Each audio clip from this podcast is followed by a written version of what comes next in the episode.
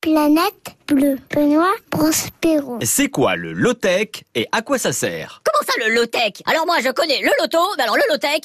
Low-tech, ça s'écrit en deux mots. Low, L-O-W, ça veut dire basse en français, et tech, T-E-C-H, pour technologie. Low-tech, littéralement, basse technologie. L'inverse de high-tech, haute technologie. Bon c'est bon, t'as fini, on peut aller bouffer?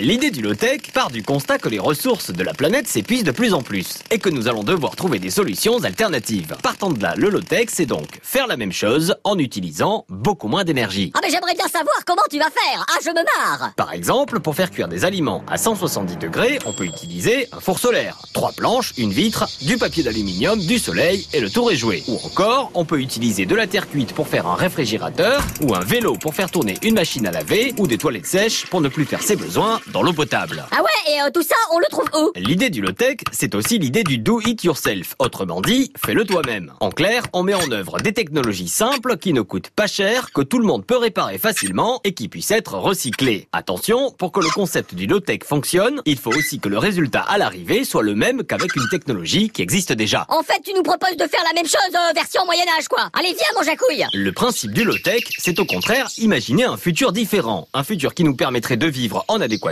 avec les ressources que nous offre la planète. L'objectif n'est pas de revenir à la bougie, mais d'avoir un niveau de confort suffisant qui permette à la fois de s'épanouir et de respecter notre planète. Ouais bon ça va, on a compris. Bon en résumé, on retient quoi? Ben oui, ça, c'est vrai, on retient quoi? Que le low-tech, littéralement basse technologie, c'est un concept qui consiste à inventer des technologies utiles, durables, accessibles à tous, qui permettent d'avoir un niveau de confort suffisant tout en vivant en adéquation avec les ressources que nous offre la planète. Ouais bon, en clair c'est vivre mieux avec moi. Qualité plutôt que quantité. Why not? Et littéralement, ça veut dire pourquoi pas. La planète bleue vous dit merci. Merci. Merci. Merci. merci. Bisous.